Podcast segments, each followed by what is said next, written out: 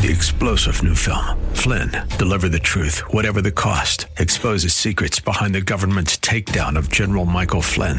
Flynn knew what the intel world had been up to. He ordered the first audit of the use of contractors. This set off alarm bells. He told the truth. He was the most dangerous person for Donald Trump to hire. They had to get rid of Flynn. Flynn, deliver the truth, whatever the cost. Available now. Watch it today. Go to salemnow.com. Salemnow.com.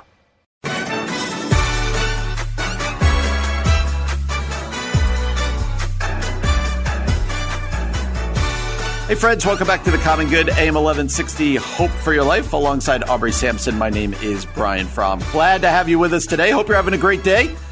I want to start the show with an article at Religion News written by good friend of the show, Karen Swallow Prior. So we love her. We do. And she basically just asks this question. It's entitled Truth, Justice, and the Torturing of Tolerance. And then she says, Too many in the church have tolerated too much mm. for hmm. too long. Uh, and so it's this idea of tolerance, right? It's this idea of tolerance, and she's going to kind of turn it uh, towards looking inwardly at us. Um, but yeah, just I guess as a kind of a bigger picture, just kind of thoughts on what Karen had to lay out here, and and what's a kind of our takeaway here. I, I you know, it it is kind of interesting because I do feel like, in one sense, tolerance has allowed us to be kinder to people mm-hmm. when perhaps we weren't kinder. But then what I think we saw is many people weren't very tolerant of Christians. And mm-hmm. so like it didn't go both ways if you want to, you know, use that language, right? Yep, yep. But then in some senses we ha- we also like we have to be no- this is what's tricky. We have to be known for our distinctives as Christians. Mm. As much as our the bridges that we make to the culture. As much as we're known for that, we also have to be known for why we are distinct. Like what is different about who we are and our message and the Lord that we follow. And so I, I just I do think it's an interesting question she's asking is has tolerance almost gone too far. Yeah, it's kind of what you, I always like to go to the end of the articles to kind of wrap them up. And it's exactly what you just said. Karen said this. Uh, she wrote, Nevertheless, some things are clearly and simply wrong. It takes mm. wisdom to discern what should be tolerated and what should not. It also takes wisdom to know when to speak up and when to wait.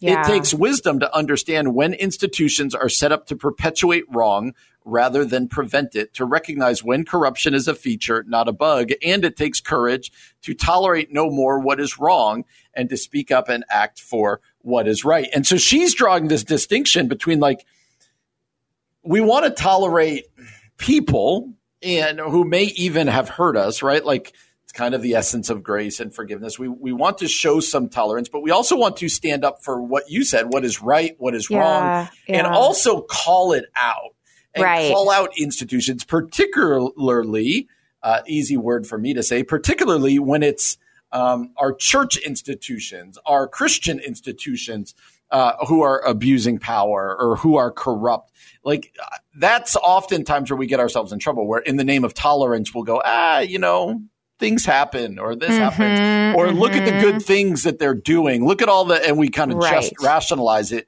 and justify it her point is no christians have to get better at times at looking at things and going that's just wrong yeah. And we're going to say it's wrong and we're going to deal with the aftermath of saying that it's wrong, especially when it's us, the Christian world, who's, who is perpetuating the wrong. Yeah. It's almost like we need to get better at being cultural agents of our own agencies. You know yeah, what I mean? Yeah. And being able to look really clearly and see things from a perspective um, like a like a stepping back perspective, like get enough perspective that we can evaluate ourselves and say, okay, wait, this is actually not just a one time thing that happened. There is something really problematic here, and I'm going to speak up against it.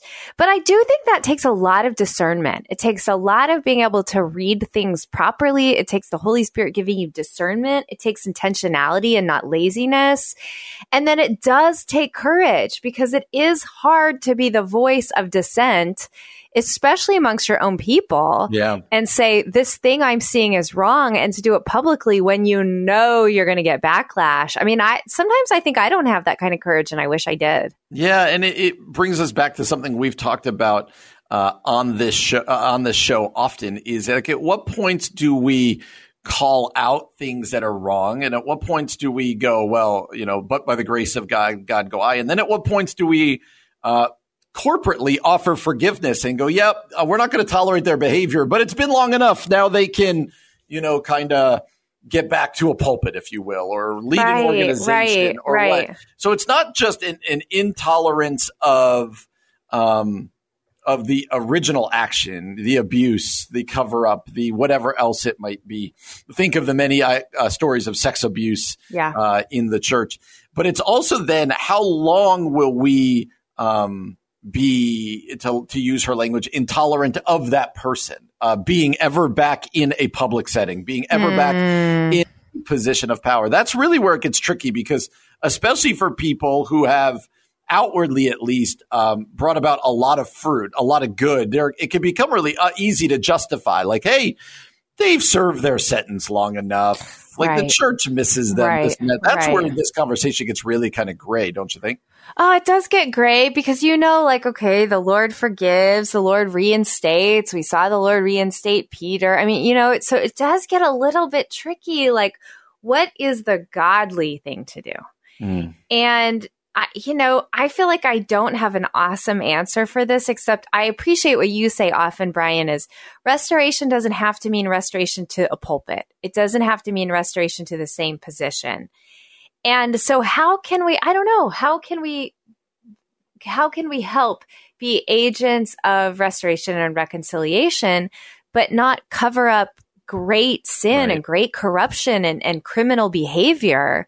It's like the sweet spot is somewhere in there and we haven't quite done it right. I'm not exactly sure how to do it right, but it's certainly a question we need to wrestle with. Yeah, and I think Karen's bigger point is an important one for all of us to embrace, and that is uh, we scream as Christians a lot of wanting our culture to be tolerant of us, of our faith. Yeah, yeah. But oftentimes, uh, we need to learn how to be intolerant of the Mm. sin, of the pain, of the cover up, of whatever else within our own ranks and just kind of call out what is wrong and then deal with the backlash, deal with the aftermath later. And all too often we don't do this because we don't want a black eye for this Totally. person or this Yeah, ministry. totally. So we're thankful for Karen. She does this often in her in her day to day life. so brave. I know she is a brave and courageous woman. She is. I'd encourage you to follow her at Karen Swallow Prior. Well, coming up next, Daniel Kooman. He is director, producer, and co-founder of Unveil Studios. He's also uh, written a new book called Breath of Life: Three Breaths That Shaped Humanity. We're going to talk about that book and a couple other things with Daniel Kooman next here on The Common Good, AM 1160. Hope for your life. Hey, friends, welcome back to The Common Good here on AM 1160 Hope for Your Life. Alongside Aubrey Sampson, my name is Brian Fromm, and we are thrilled to be joined by a director, producer, and co founder of Unveil Studios, and also the author of a new book that we're going to talk about called Breath of Life Three Breaths That Shaped Humanity. That is Daniel Kooman. Daniel, how you doing today? Doing great. How are you guys? We're really good, man. Thanks for doing this. Hey, before we jump into the book and the other stuff we want to talk about, could you just take a minute to introduce yourself to our audience so they could get to know you a little bit better? Yeah, that'd be good. Uh, my name is Daniel, as you heard, but my brothers and I make up Unveil Studios. It's a Canadian production company. And um, we want to tell stories that inspire and that people want to watch twice and they want to talk about and share with friends. And uh, we've been kind of traveling around the world making documentary films. It was sort of my spoken goal in high school was I want to see the world and I want to tell stories. And so I've been to over 30 countries documenting stories. And um, it's funny how when you go out on mission, so to speak, um, you end up sort of slowly finding your purpose. And that's basically Yeah. what creativity, I think, does for people. So that's, that's what happened to us. Oh, I love that. And we're so excited, Daniel, to talk to you about Breath of Life, both the book and the TV series. Before we dive into all the details, would you just talk to us quickly? Like, what is this book about? I know you mentioned the three breaths of God. Give us some significance to what you're talking about. Yeah, it's really interesting. And, you know, I would go on these mission trips to Tanzania. Um, every year I was on year 12 of my missions trips, um, kind of leading these small teams into Tanzania. And I would always ask God for a word that would sort of guide the mission. And, um, you know, sometimes that would be like a Bible theme verse or something like that. But this time around, this was back in 2019. I asked God for a word and he quite literally gave me this one word. And it was like I heard his audible whisper and he said, breath. The mm. trip was supposed to be about breath. And so what it ended up taking me on this journey was because I had no intention of writing a book as a filmmaker. I thought that I would just kind of be behind the camera, but um, it turned into a story and unfolded into this this book that I had to write because I was kind of swept into this visionary experience of the Garden of Eden when I first heard that word breath. Mm-hmm. And I'd been kind of already digging into stories of creativity within the Bible, and it fascinated me that you know, God the Father is depicted as a potter and a sculptor. And it talks about in Genesis 1, the Spirit of God was hovering over the waters. Well, in the Hebrew, it's talking about him as a dancer, kind of dancing over creation mm. and the, mm. the, possibility that he's creating through that dance. And, you know, he's later just described as a visual artist and a painter and all these different things. And so I was really drawn into that creativity of God. But this vision that I had was, and it, I, I, say vision, but it, it's kind of like my imagination entering the Garden of Eden and as I entered the Garden of Eden, I just imagined Father God, who, you know, it says in Genesis chapter two, the Lord God essentially enters the garden. And it's mm. really intriguing because in Genesis one, he's described as the Spirit of God and he's far off, if you will, and he's speaking everything into existence. Let there be light, let dry ground appear, all these beautiful things that are happening. But he's using the power of his voice, power of his breath. And then he enters in the Garden of Eden in Genesis chapter two, and it says, in our translations, the Lord God formed a man, but in the Hebrew, it says Yahweh formed a man mm. from the dust of the earth. And there's this beautiful picture of him as a potter squeezing his intention and purpose into humanity. And it's the only time in creation that he actually touches creation and he gets his hands dirty in the mud and it says that he formed and it uses this powerful word yatsar which is to say that he's taking his actual life force and sustaining presence and he's putting it into humanity amazing and then what's really, really intriguing is that he's Father God and he's holding humanity in his hands. But even though God has made him, Adam is not yet alive. Eve is not yet alive until he breathes on them. And so then I realized that if, if it doesn't have the breath of God, it doesn't mean anything. Mm. Ah, uh, that's, that's, really powerful, man. Uh, in the book, you say uh, we have the power to breathe good as well as evil. Can you unpack that statement? That feels like a really important statement. Absolutely. Um, a couple scripture references to back that up. Um, you know, when Paul, the apostle, who we think of as this great man of God, you know, he did miracles. And my favorite thing was, you know, he took dirty cloths and he healed people with them, right? So that mm-hmm. there was yeah. this power of God that was at work in his life. And even these ugly things became beautiful, you know, and that's a picture of his own life because when he was Saul, before he had his conversion on the road to Damascus, it says in Acts that, I think it's Acts chapter 9, that he was going around breathing murderous threats. Mm. In, in another translation, I think it's the New Living Translation, says that he was uttering threats and murder with every breath. And so there's this powerful picture of the ability that we have to breathe good as well as evil. And Paul is a perfect example of that because he goes on to become this, you know, apostle of apostles, right? And, um, you know, James in the book of James says life and death are in the power of the tongue. And it's a very powerful thing because, and I'm just going to quickly back up into the name of Yahweh, which kind of yeah. was my original revelation from God in the Garden of Eden, is that when he breathed on Adam, the thing that brought Adam to life was the sound of his name. Mm. An inhaled and exhaled breath is actually the sound of the name of your creator. And so when you think about this, the first word that Adam said when he came alive in the garden was the name of God. and every time that we breathe 25,000 times a day that we as human beings breathe, we say the name of God on our breath. And so there's this incredible thing that in the book of Exodus, um, God the Father, the great I am, he teaches Moses what his name is. And he says, I am that I am. This is how you shall call me for generations to come. You shall always know me as Yahweh.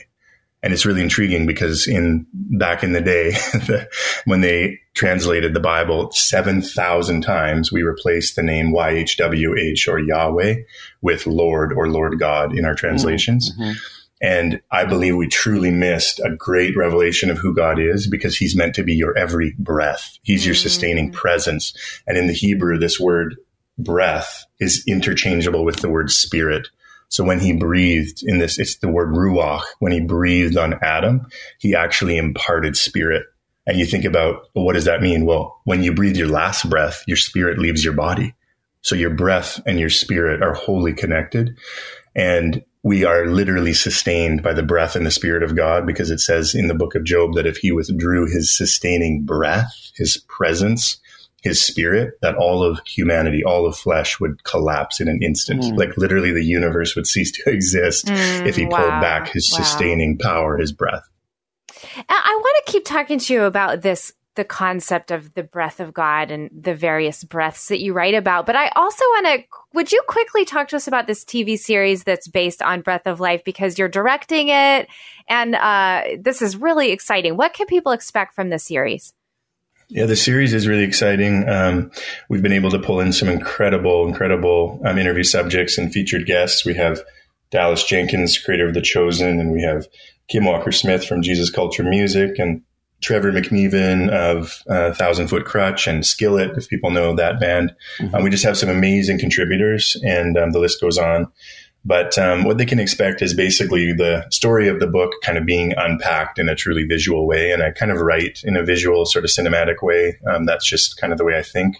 And so the book is like that as well. Um, but the, the series really just unpacks and kind of creates that visual for people. And it's really exciting. We have three parts. So it's three part series that feature the three breaths of God that shaped humanity. So part one is about Father God and how he breathed in the garden. Part two is about how Jesus breathed redemption for us from the cross. And mm-hmm. part three taps into what the Holy Spirit gave us um, in that upper room, which is an exciting scene when God actually breathed on humanity again. Mm, love that. Again, uh, Daniel Kooman is the author of a new book called Breath of Life Three Breaths That Shaped Humanity, uh, also part of a three part TV series. Daniel, real fast, where can people get that? Uh, where can they check that out, that three part series? How can people access it? Yeah, breathoflifemedia.com. You can find tickets, you can find showtimes. First part comes out in January. Awesome. Daniel, before we jump back in uh, to the book, I do want to ask you about Unveil Studios. You said you, uh, if I'm re- remembering correctly, you run it and you do this all with your brothers, right? And uh, what is that like to kind of have your life's mission, your work tied in with your family? I'm sure that's great at times, hard at times, but overall, what's that experience been like for you? Yeah, it's been amazing. You know, we get asked that a lot because, you know, a lot of brothers, especially growing up, kind of have, you know, the physical and maybe emotional fighting. but we, uh, we, we, avoided that um, pretty, pretty much. Um, there was a couple episodes that I can remember, but um, yeah, no, we, we really um, just work really well together. And there's something about family that if, um, if you can connect with your family members, it's almost like you're already thinking the same thoughts, you know? So um, Matt and I, we direct together and Andrew writes, we collaborate and produce together, and um, it is really a blessing. It's it's kind of truly that picture of uh, how blessed it is if brothers dwell in unity, and in our case, it's uh, it's re- you know for real. oh, I love that. That's so awesome. Well, again, Daniel, you're here to talk about your book, Breath of Life, and the uh, TV series, three part TV series that's connected to it. What's your hope for um, both your listeners or your watchers, I should say, your watchers and your readers as they experience this breath of life that you've poured so much into? What's your hope for them? What's the big takeaway that you'd like to see? Yeah, no, that's really good because, um, you know, I, I, was going to Tanzania for years and God gave me this simple message and it was to look children in the eyes, orphans in Tanzania and say, you are made in God's image. You are beautiful. He shaped you just like he shaped Adam and Eve in the garden. He formed mm. you and he knows you. And it's all about identity. And I really truly believe that this book and this series will breathe life on people's identity because mm. when we realize that we're made in God's image, we start to understand that He actually created us to have us learn how to do what He does. And when He breathes on us, we realize that we bear His image because we have spirit and God is spirit. And so we resemble Him at a spiritual, but also a physical level because we have life and we have breath. And I want people to know, like, you are immensely, immensely, immensely. Can I say it three times? Valued. you are, you are, you are actually so loved that God would give Jesus Christ to die for you so that he could have a relationship with you. And not only that, but he created that moment, that redemption story so that he could marry us as the bride. Like he actually, like, that's how intimately he wants to know us. And so I just truly believe that this this story is about us reconnecting with the names of, you know, in, in Hebrew we learn a lot about the names of God that touches us because we see our identity in those names. And then he actually named us and, and he called us. And so I mm. hope that mm. people they they regain their their true identity through this. Mm, and Daniel, you talk in the book about how uh, how Satan, how the enemy affects our negative emotions, things like anxiety or fear. Uh, unpack that a little bit and, and, speak to us. How do we overcome those things? How do we uh, overcome these negative emotions like anxiety and fear? Yeah, it's a really powerful thing because, you know, so, you, you, know, in this generation, we might ask, you know, why do bad things happen? If, if the breath of God is on everybody's lips every time they breathe, why are bad things happening? And, you know, there's these questions that we ask. Well, back in the book of Genesis, Satan actually entered the atmosphere. And it's very intriguing because in the book of Ephesians, it says that he is the prince of the power of the air. Well, the air is what we breathe, right? Mm. So in the actual atmosphere, there is corrupted this virus, this sin virus, which by the way, it's far more contagious than the virus that we're dealing with today. it is yeah. the virus of sin has affected every human being ever, the billions and billions ever created, except for one, you know, Jesus Christ. And so you think about that virus and it's in the air, but then there's this incredible thing to your question of how do we overcome it? God gives us an internal breath of life called the Holy Spirit. And in the in Hebrew, it's ruach hakodesh. It's that word ruach again, which means breath and spirit, and then hakodesh means set apart. So the actual set apart presence that is like God Himself, like it's crazy, right? Like the first thing yeah. as a new believer that you get is the most powerful thing that shaped the universe, right? Mm, like you get the breath of God inside of you. Like what was God thinking, right? But he gives us his set apart spirit and it's so that we can blow away you know, it says in the book of Revelation that he'll overcome his enemies by the breath of his mouth.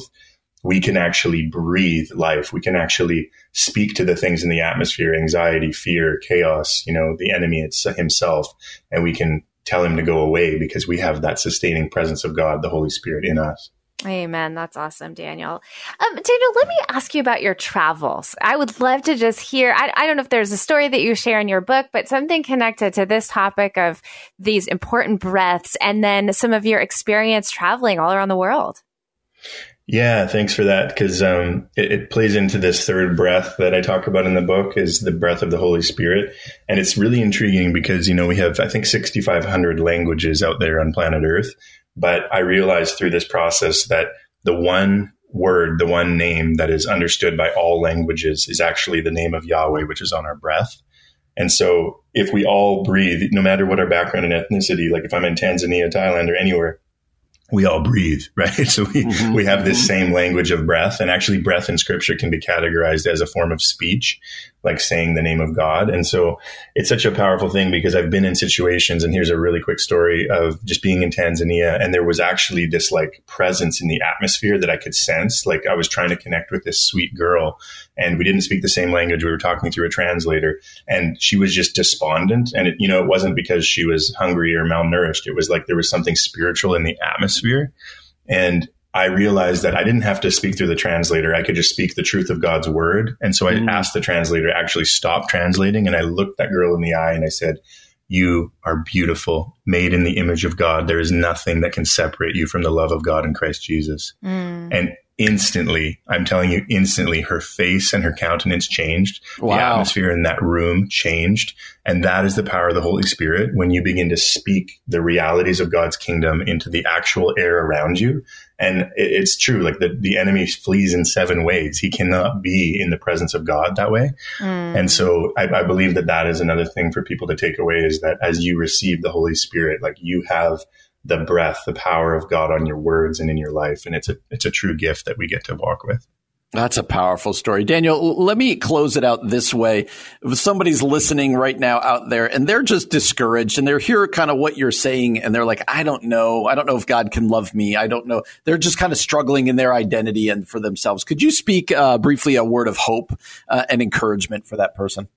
Yeah, I just would invite that person wherever you are. I know that, you know, you're probably driving or working or listening somewhere right now. And, you know, each one of us goes through that season. Think about the disciples in the upper room. If you've read the, the book of John, his gospel, there's this scene where the actual apostles of Jesus, the ones that saw him do all the miracles, they're incredibly discouraged. They're incredibly disconnected from God. They're living in fear and panic in this upper room, waiting for basically the people that took Jesus to come and take them. Like, I mean, this is like a crazy anxiety, right? And Jesus himself appears in the room, the resurrected savior, and he pulls back the sleeves, you know, his robe that's on his arms and on it, the, by his sandals, by his feet, and the holes that were put through him are still there. It's the only thing that will ever, from humanity, make it into heaven is the mm-hmm. holes that yeah. are in Jesus, because that's the testimony of the gospel that Jesus came for you. So wherever you are, it's like the creator of the universe embodied himself in the body of Jesus Christ so that you could have saving grace, so that you yeah. could actually look at him in the face. And then what did he do? He stood the disciples up. He said, peace, shalom, peace be yeah. with you, peace over your body, soul, and spirit. And then he breathed the Holy Spirit onto them. So right now, all you have to do is literally open your, you know, do something, open your hands or look up or just look into your heart or just talk to God in your own words and say, I receive your Holy Spirit. And then you just breathe. It's just this powerful thing of just receiving his breath, his breath of life. And um, I would just encourage whoever's listening to do that and do that every day. Just get connected to his presence. Oh, thank you for that, Daniel. That's a great word. Again, uh, Daniel Kooman is the author of a new book called Breath of Life Three Breaths That Shaped Humanity. It's also going to be part, uh, Breath of Life is an original three part TV series, also directed by Daniel and his brothers. You can learn more about Daniel and his book at breathoflifemedia.com. That's breathoflifemedia.com. Connect with Daniel on Twitter at Daniel Kooman. Daniel, this was wonderful, man. Thanks for spending time with us. All right. Thank you, guys. Yep. You're listening to The Common Good on AM 1160. Hope for your life. Everybody, welcome back to the Common Good, AM 1160, Hope for Your Life, alongside Aubrey Sampson. My name is Brian Fromm. Really glad to have you with us today. All right, Aubrey, you were out Monday, Tuesday, Wednesday. I would like to say that you were off enjoying a vacation or you were off enjoying some leisure time. But no, in fact, you and your family were deep in grief and, and really uh, yeah. kind of really had to process a lot this week. And I know that you kind of wanted to put a little bit of a bow on that and talk about that. So why don't you share about this week for us? Yeah, I think I I briefly mentioned it last week, but Kevin's mom passed away unexpectedly, and so we had her funeral on Monday and a burial and internment on Tuesday and then some family time on Wednesday just to celebrate her and really really really hard. I mean, I think we're all we're all a little bit in a fog, like yeah. putting one foot in front of the other and just trying to do the next thing and and trying to figure out like okay, we need to go back to school, we need to go back to work, we need to like buy groceries again and just yeah. like do things that feel a little harder right now. But, um, you know, it's, it, the, the ceremonies of goodbye, I think are more important than I realized they were. And before mm. I get into hmm. that, I just want to say this, Brian, thank you. Steve Coble, if you're listening, thank you. Debbie, thank you. You guys have been such a blessing to me and to Kevin taking over the show these past few days, even last week allowing us the time and space we need to grieve. So thank you for oh, I appreciate things that. going and thanks for your leadership. Um, we're a team. We are a family. Yeah, so we're a family, pleasure. and I appreciate. I really it means a lot to us. But um, you know, Monday. It's it's funny. You don't necessarily ever want to do a funeral, right? Mm-hmm, you don't mm-hmm. ever want to bury a loved one, but I I realized how important these sort of communal ceremonies and rites of passage of goodbye are. It was so helpful for my kids. Um, it was so helpful for loved ones and family members just to be able to honor Kevin's mom. Her name was Pam, honor her legacy. And the biggest standout to me, Brian, is she had nine grandkids. Her three kids each had three kids. Okay. And so, um, the oldest is 22. My youngest, uh, Nolan, just turned 10. So that's kind of the range of grandkids, and one by one, they all stood up and they talked about grandma's legacy. Really? Wow. Yes. And such similar themes. And I would say each one talked about two things. One, the family memories that grandma made for them. So grandma mm. was a mm. big tradition grandma, like every Thanksgiving we do this, every Christmas we do this, every summer we have a big water balloon fight. Like every single grandkid mentioned that. And then every single grandkid mentioned her faith and her love of Jesus and little mm. notes she had sent them reminding them that the purpose of life is to love Jesus and how much Jesus loved them. And I, you know, I know we've talked about legacy on the show before, Brian, but seeing it in such a personal way, like she was not a spotlight lady. She was not a limelight lady. She was um, in chronic pain most of her life because of chronic autoimmune diseases. Um, and so, you know, she wasn't ever, in fact, we had, we have some of her journals and she often wrestled with how useless she felt. Oh, wow. Um, but even in her uselessness, she would say, but I am a grandma and I am going to love my kids and I'm going to pray for them to love Jesus. I mean, mm. those all throughout her journal. And so to see her, leg, I mean, it's going to make me cry, but to see her legacy in this next generation, nine grandkids, who recognized that they were so deeply loved by their grandmother, nine grandkids who recognized their grandmother's love of Jesus. I, you know, it's like it almost doesn't matter what you do in life as long as you love your people well yeah. and point them to Christ. And yeah. I just thought this is a legacy that's going to last forever. I mean, of course, her three kids talked about that as well, but there was something so powerful about hearing it from the mouth of, you know, my 15 year old, my 12 year old, my nine year old, and the 22 year old. You know what I mean? It was just, I, it was just really, really powerful. And, That's and great. Of course, every, every time you lose someone, you start to evaluate your own life. And am mm-hmm. I, mm-hmm. am I living life to the fullest? Am I, am I doing the things I want to do? But I think at the end of the day, if you allow me to just keep talking, right? Yes, yes. Um, you know, we put so much emphasis on like a bucket list, right? All these things I want to do, all these places I want to go, all these um, achievements I want to accomplish. And yet, none of that stuff really mattered when we were saying goodbye to Pam. It was just her love and it was yeah. her quiet, faithful life, mm. making a home, making people feel loved, and making Jesus known to the people she was around. And it was like, that's all that mattered, you know? Yeah. Yeah.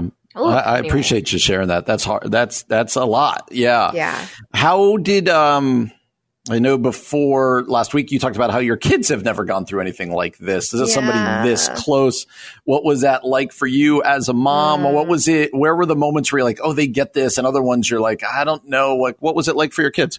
Yeah, you know, kids process grief like kids do at the right developmental age for them, and so they were able for at least for a while to kind of like you know Halloween was over the weekend there we, Kevin and I are like barely holding on. Oh, we have to get candy. I forgot about candy. Oh, do our kids have costumes? Like, and they're just so ready to compartmentalize. Like, it's trick or treating time! Yay! Yes. but then, you know, but then I think this is why something like a funeral can be so important for people. It was there. I think our kids finally realized what happened, and to sit by my ten year old. I mean, I will never forget this, Brian. To sit by my ten year old, him sobbing and him mm. going, Mom, I need more Kleenex. Mom, I need more Kleenex. Mom, I need more Kleenex. And every time I'd give him more Kleenex, he'd go, Thank you so much, Mom. Thank you so much, Mom. and then he like he he couldn't he ended up not actually being able to read the speech he wrote. So he like he pulled up a little stool by the mic and he asked Kevin to come up and read it for him. And he just sat there and cried while Kevin Aww. read it. And seeing all three of my kids just weep for their grandmother was so hard as a mom, but also so healthy. Like I, you know, I'm glad they were able to express their emotions. I'm glad they were able to experience a funeral to get the, that first part of closure. And then we just keep kind of checking in with them, like not constantly, because I know they'll be able to bounce back quicker than like Kevin will for sure. For sure. But to be able to stop at the dinner table last night, we all kind of said, "All right, everybody, how you doing? Let's do a yeah. check-in. How are your emotions? How's your body feeling? How's your?" And everyone just said, "We're tired. We're so tired, emotionally, physically. We're tired."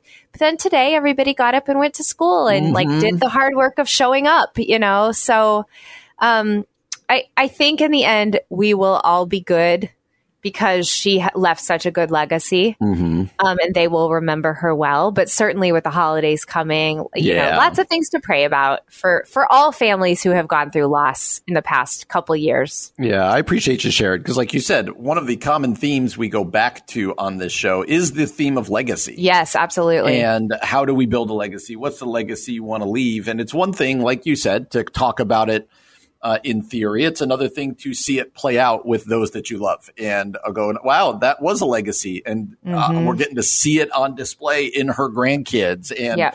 uh, that's really powerful. I appreciate you sharing. I know it's hard. It's, I know Thanks it's been a hard me, couple Brian. weeks and uh, it's good to have you back. So coming up next, uh, scripture memorization. Uh, why do we do it? Do we do it? And then if so, why? If not, why not? What is the purpose? What is the value? This feels like a very pastoral conversation we're going to have about the Bible next here on The Common Good. AM 1160, Hope for Your Life. Everybody, welcome back to the Common Good, AM 1160, Hope for Your Life, alongside Aubrey Sampson. My name is Brian Fromm. How you doing today? It's really good to have you with us. As pastors on this show, we talk about spiritual disciplines, uh, reading of the Bible, uh, praying, taking Sabbath, uh, all of these. But one of the ones that we don't think often about uh, is scripture memory. Mm. the Bible talks about hiding the word of God in your heart. Yeah. And um, storing it up, you know, basically for when you need it. And I don't know, do you have people in your, well, let's start, let's start personal. Uh. I'm not uh, anyone who's ever really done scripture memory. Like, you know, when you're in Sunday school growing up, you had to memorize the verse or whatever, but uh, it's just never been anything I've really done. I've always respected people. Yeah. Uh, who are very much into scripture memory. What about you? Is this part of your rhythm? So it has been in 2021. And I say that because it never was. And I always regretted that. And I always was a little like just in awe of pastors or preachers or authors that I would listen to, or just even friends who just were quoting scripture left and right. And I thought, wow, mm-hmm. they, the scripture is internalized for them. I wish I could do that. Yeah. And so yeah. I actually, for my New Year's resolution, my goal was to just memorize scripture this year. And I actually got a scripture memory tool called Dwell, dwell.com. Yeah, and it, yes. it's, I mean, it sounds a little cheesy, but it's a temporary tattoo that has a scripture on it in like a design and then it comes with a article that you can read and some devotional thoughts and a, like a postcard and even a keychain for bible memory. And it's only once a month so you're memorizing one scripture a month. And so now it's almost december. I've memorized 12 scriptures. And that's oh. 12 more than i did last year. Absolutely. so i i'll keep doing it. I i feel like um it is one of those disciplines that I think if you don't do, you just won't do. You know what I mean? Like it, it will fall off the table pretty quickly. And some of that is because if you're in scripture, you're studying scripture maybe for a sermon or just for devotion, mm-hmm. you the scripture gets in there and you don't necessarily need to do the work of memorizing, but I do. I don't know. I don't remember things really well. And yeah. so, but I, I, I want to say this too. Um, I feel like I was taught really kind of terribly the reason to memorize scripture is because one day people are going to take your Bibles and you're not going to have it. And oh, so really? Gonna, yeah, it was sort of this fear based kind of fundamentalist reason. And it wasn't like, hey, memorize scripture because you love to internalize God's word and because God's mm. word will help you and because soaking it into your heart actually is an act of worship. Like I wasn't taught this beautiful reason. And so I think that's why perhaps I've stayed away because um, it almost felt like this legalistic thing to do out of fear. But as I began to realize, like, oh no, God's scripture is beautiful. I just want to know it because I want to know God. That sort of changes your perspective on it. Yeah, I, I, that, that's right. People go in, in case your Bibles are gone, you need it, and that's true in other countries, obviously. Absolutely, it is. Uh, yeah, I don't want to make light of that. You're right. Looking at my bookshelf, I don't think that's going to be happening here anytime soon. But uh, I knew a guy uh, at my last church. If I remember right, he memorized the entire book of Romans. Amazing. I, I think it is so impressive impressive when people memorize all of scripture. It is or like a whole Bible crazy. book. Yeah. yeah. and Romans is no small book. That's about as long as you know. Mm-hmm. That's one of the mm-hmm. longer ones that you could do. Uh, yes. Uh, but Aubrey, you kind of touched on it, but um, let's unpack it more for people who've never even really considered memorizing scripture. Before we talk about more, how do we do it? Uh, help people again continue to unpack the benefit of it. Why even begin down that path, or why did you go down that path? Yeah, well, you know, you mentioned the first part of Psalm 119 earlier that David's talking about how he has hidden God's word in his heart that he might not sin against God. Mm. So part of it is just knowing the word of God so that we would live faithfully for him. And then interestingly, over at Christianity Today, the um, singer songwriter Sandra McCracken talked about the power of memorizing scripture in her life and how scripture keeps surprising her. And she shared this uh, that I wanted to share with you. She said, Learning and memorizing scripture turned out to be the most important investment I could have made in my early years.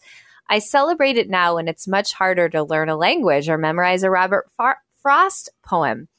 These days are full of responsibilities and noisy distractions. These days, my mind is less absorbent. At any age, when we allow scripture to soak into our hearts, to saturate our roots like the tree in Psalm 1, we are fed by the nourishment of God's word. There is nothing more essential to life, even though making the time for it may seem like we're not being productive. Mm. What do you think about that? I think it's uh, uh, it, that's powerful because as someone who doesn't necessarily do this, I'm, I'm being convicted right now, Yeah, right? yeah. Uh, the the question becomes, watch that that could take some time. What's the value? I'm at least reading my Bible, um, but there's this.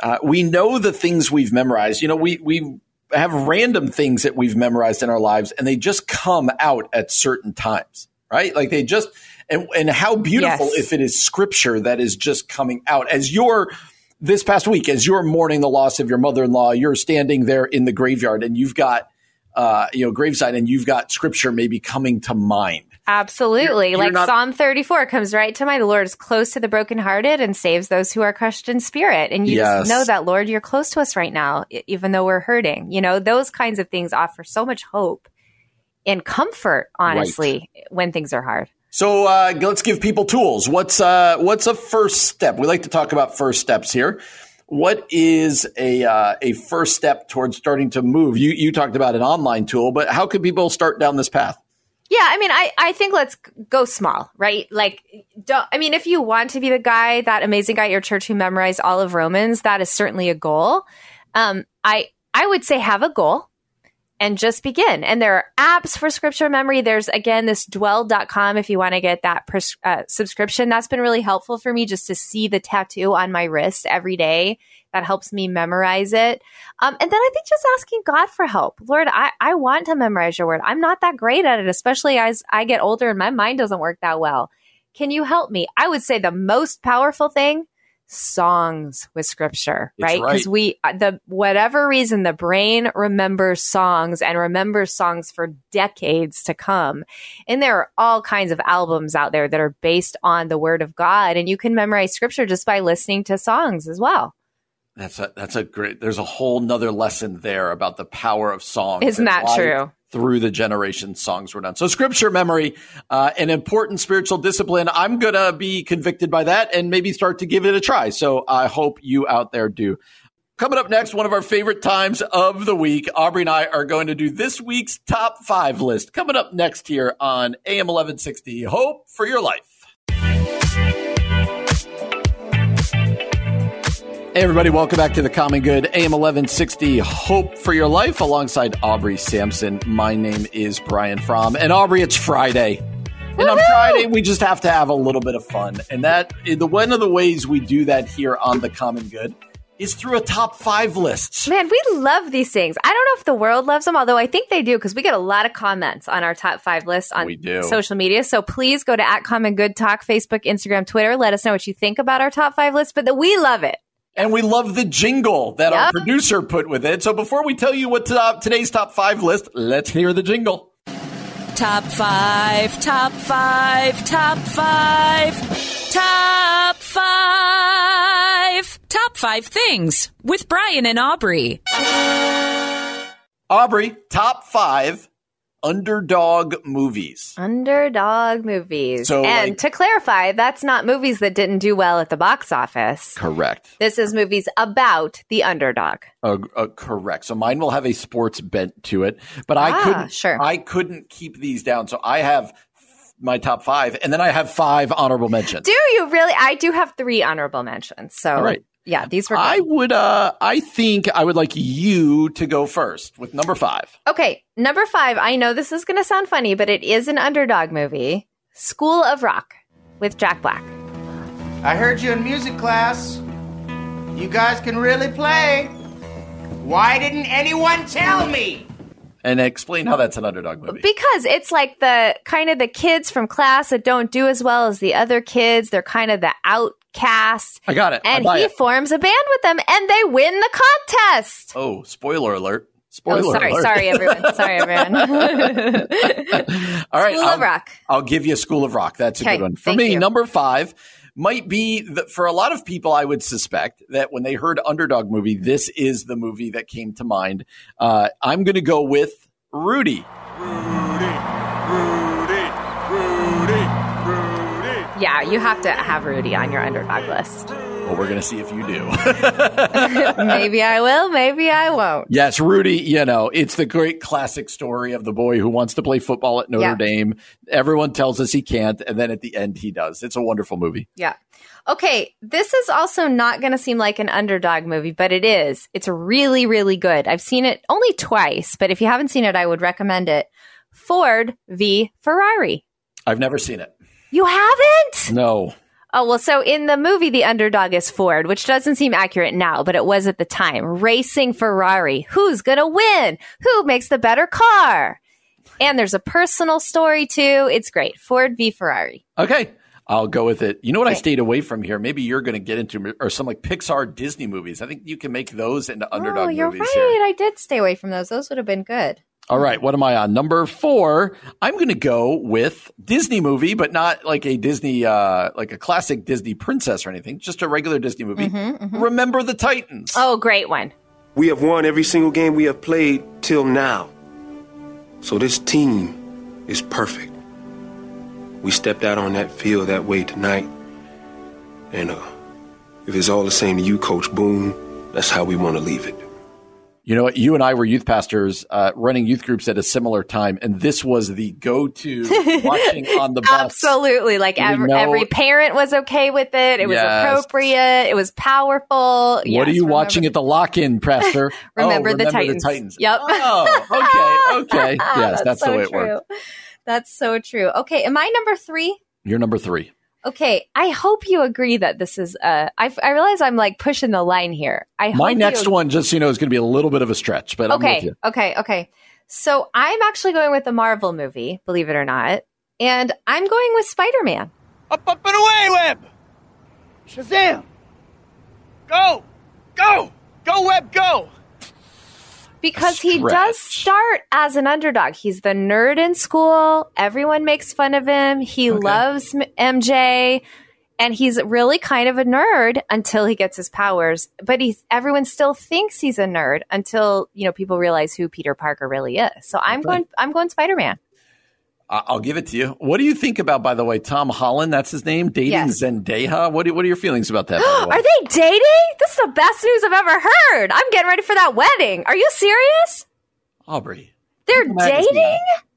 Okay. At the end of this, I need you to use your little Google machine. They've been dating for a while now. It's well, I while. I knew they starred in the in Spider Man together. I did not know they were an item. They are. I love it. I love Yes, everything about it. Sign me up. I'm going to be sad when they break up. She's. that was dark. You'll, know, you know that's not lasting, right? Uh, number three for me, and this was the one that I said was a little bit of a stretch. Okay. Uh, but I think uh, seeing you're going to use Spider Man, now I feel much better about Yeah. making this an underdog movie. I'm going to go with Sandlot. Oh, I could see that being an underdog movie for sure. Yep, yep. Yep. Remember, especially when they play like the team with all the nice uniforms Mm-hmm. and practices, and they're just, you know, they're this. I love Sandlot, by the way. My kid, Yeah. my boy, my son went through a long Sandlot, uh, like kind of obsession, and I loved it because we'd keep watching Sandlot, but we haven't watched it in a long time. But yeah, Sandlot. I love it. That was a great movie. I used to watch that all the time. All right. I'm on number two, right? Okay. You mine is also two. a Disney movie here. And I don't think you can argue with this one. It is The Mighty Ducks. And just when you think they're about to break apart, ducks fly together. And when the wind blows hard and the sky is black, ducks fly together.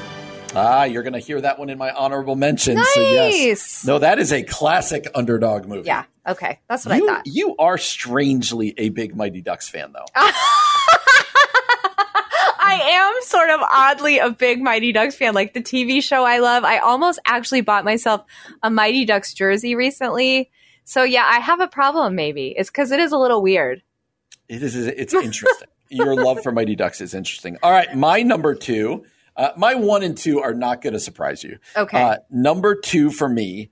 Uh, you could really go with all the Rocky movies, but I'm going to zero in on Rocky Four, Sure, sure. in which uh, Rocky Balboa takes on the Russian The Ivan Russian. Drago, and which Yep. no, you know he's gonna he just killed Apollo Creed, Uh, you can't beat him. His wife yells at Rocky right in that in that climactic scene, and then of course, spoiler alert: Rocky beats the Russian. And, Rocky wins and solves the Cold War.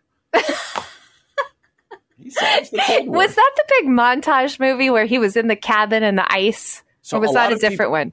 Oh, oh no, that is the one. And a lot of people Okay. think that they kind of mailed Rocky Four in because like a quarter of the movie is montages. but I'm like, nope, that's what makes it awesome. That's what makes So- it amazing. A good montage in a sports movie is really what you need in life. That is true. All right, before we get to our number one Mm-hmm, movies, Uh, you and I both had extensive honorable mention Yes. lists. So why don't you wor- work me through your honorable Okay, I'll go. I'll go quickly through mine. Uh, Karate Kid. I'm throwing on there as an underdog movie. mention? Uh, I'm going to add your fave, Rudy, as an underdog movie. Okay. And then this is a little bit of a stretch, but I did look it up online, and it is in someone else's underdog list, and that is The Devil Wears Prada.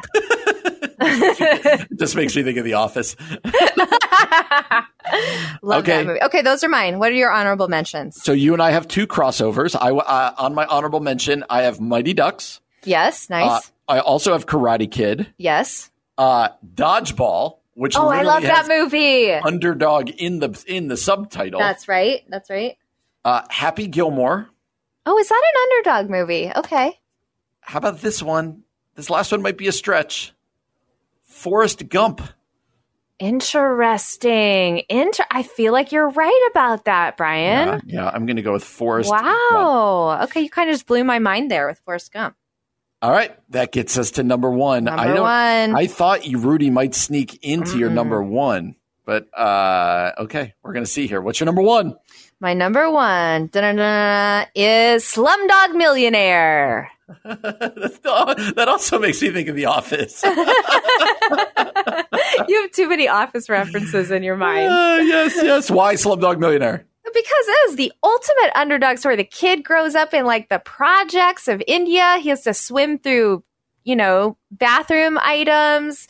He gets on this show and he wins. And then he eventually, he, I don't want to ruin everything, but it is totally the ultimate underdog movie. I love it. Uh, so, uh, can I tell you I've never seen it?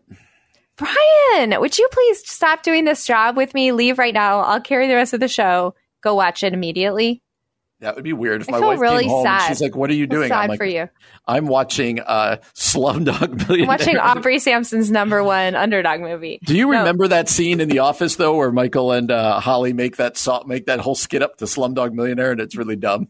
S- vaguely. I feel like your office memory is way better than my Oh my office gosh, memory. It is. All right, for me, number one, and this is probably my number one favorite movie, and therefore my number one uh, underdog movie, Hoosiers. Anybody have anything they want to say? Yeah. Let's win this and for all the small schools who never had a chance to get here. I want to win for my dad. Let's win for Coach, who got us here. Thank you. Oh, sure. Hoosiers. Yep. I mean, the small town team beating the big Yep. town team. Um, yeah, that's going to be my number one. So check this out online. We'd love to hear uh, your favorite underdog movies. As Aubrey said, this kind of gets the most traction on our social medias when we plug these uh, top five lists, which is fun for us. Go check them out on fun. Facebook, Twitter, Instagram at Common Good Talk. We're really glad that you joined us today. Thanks for being with us. We're going to be back with you on Monday. We're looking forward to that, but we hope that you have a great weekend. For Aubrey Sampson, my name is Brian Fromm, and you've been listening to The Common Good on AM 1160. Hope for your life.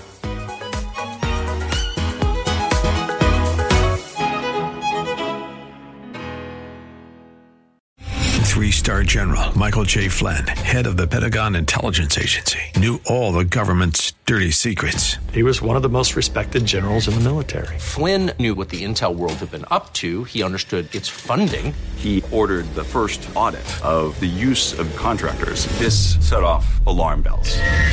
The explosive new documentary, Flynn, Deliver the Truth, Whatever the Cost, and covers the facts behind this scandal. Flynn told the truth. He was the most dangerous person for Donald Trump to hire. I find out the worst enemy that I'm going to face in my life is right here in America. They took my assessment and they wanted me to change it. And I was like, I'm not changing it. They had to get rid of Flynn. with in depth interviews, archival footage, and never before seen personal records of the man behind the headlines. I just felt like I was drowning. Flynn, deliver the truth, whatever the cost. Available now. Watch it today. Go to salemnow.com. Salemnow.com.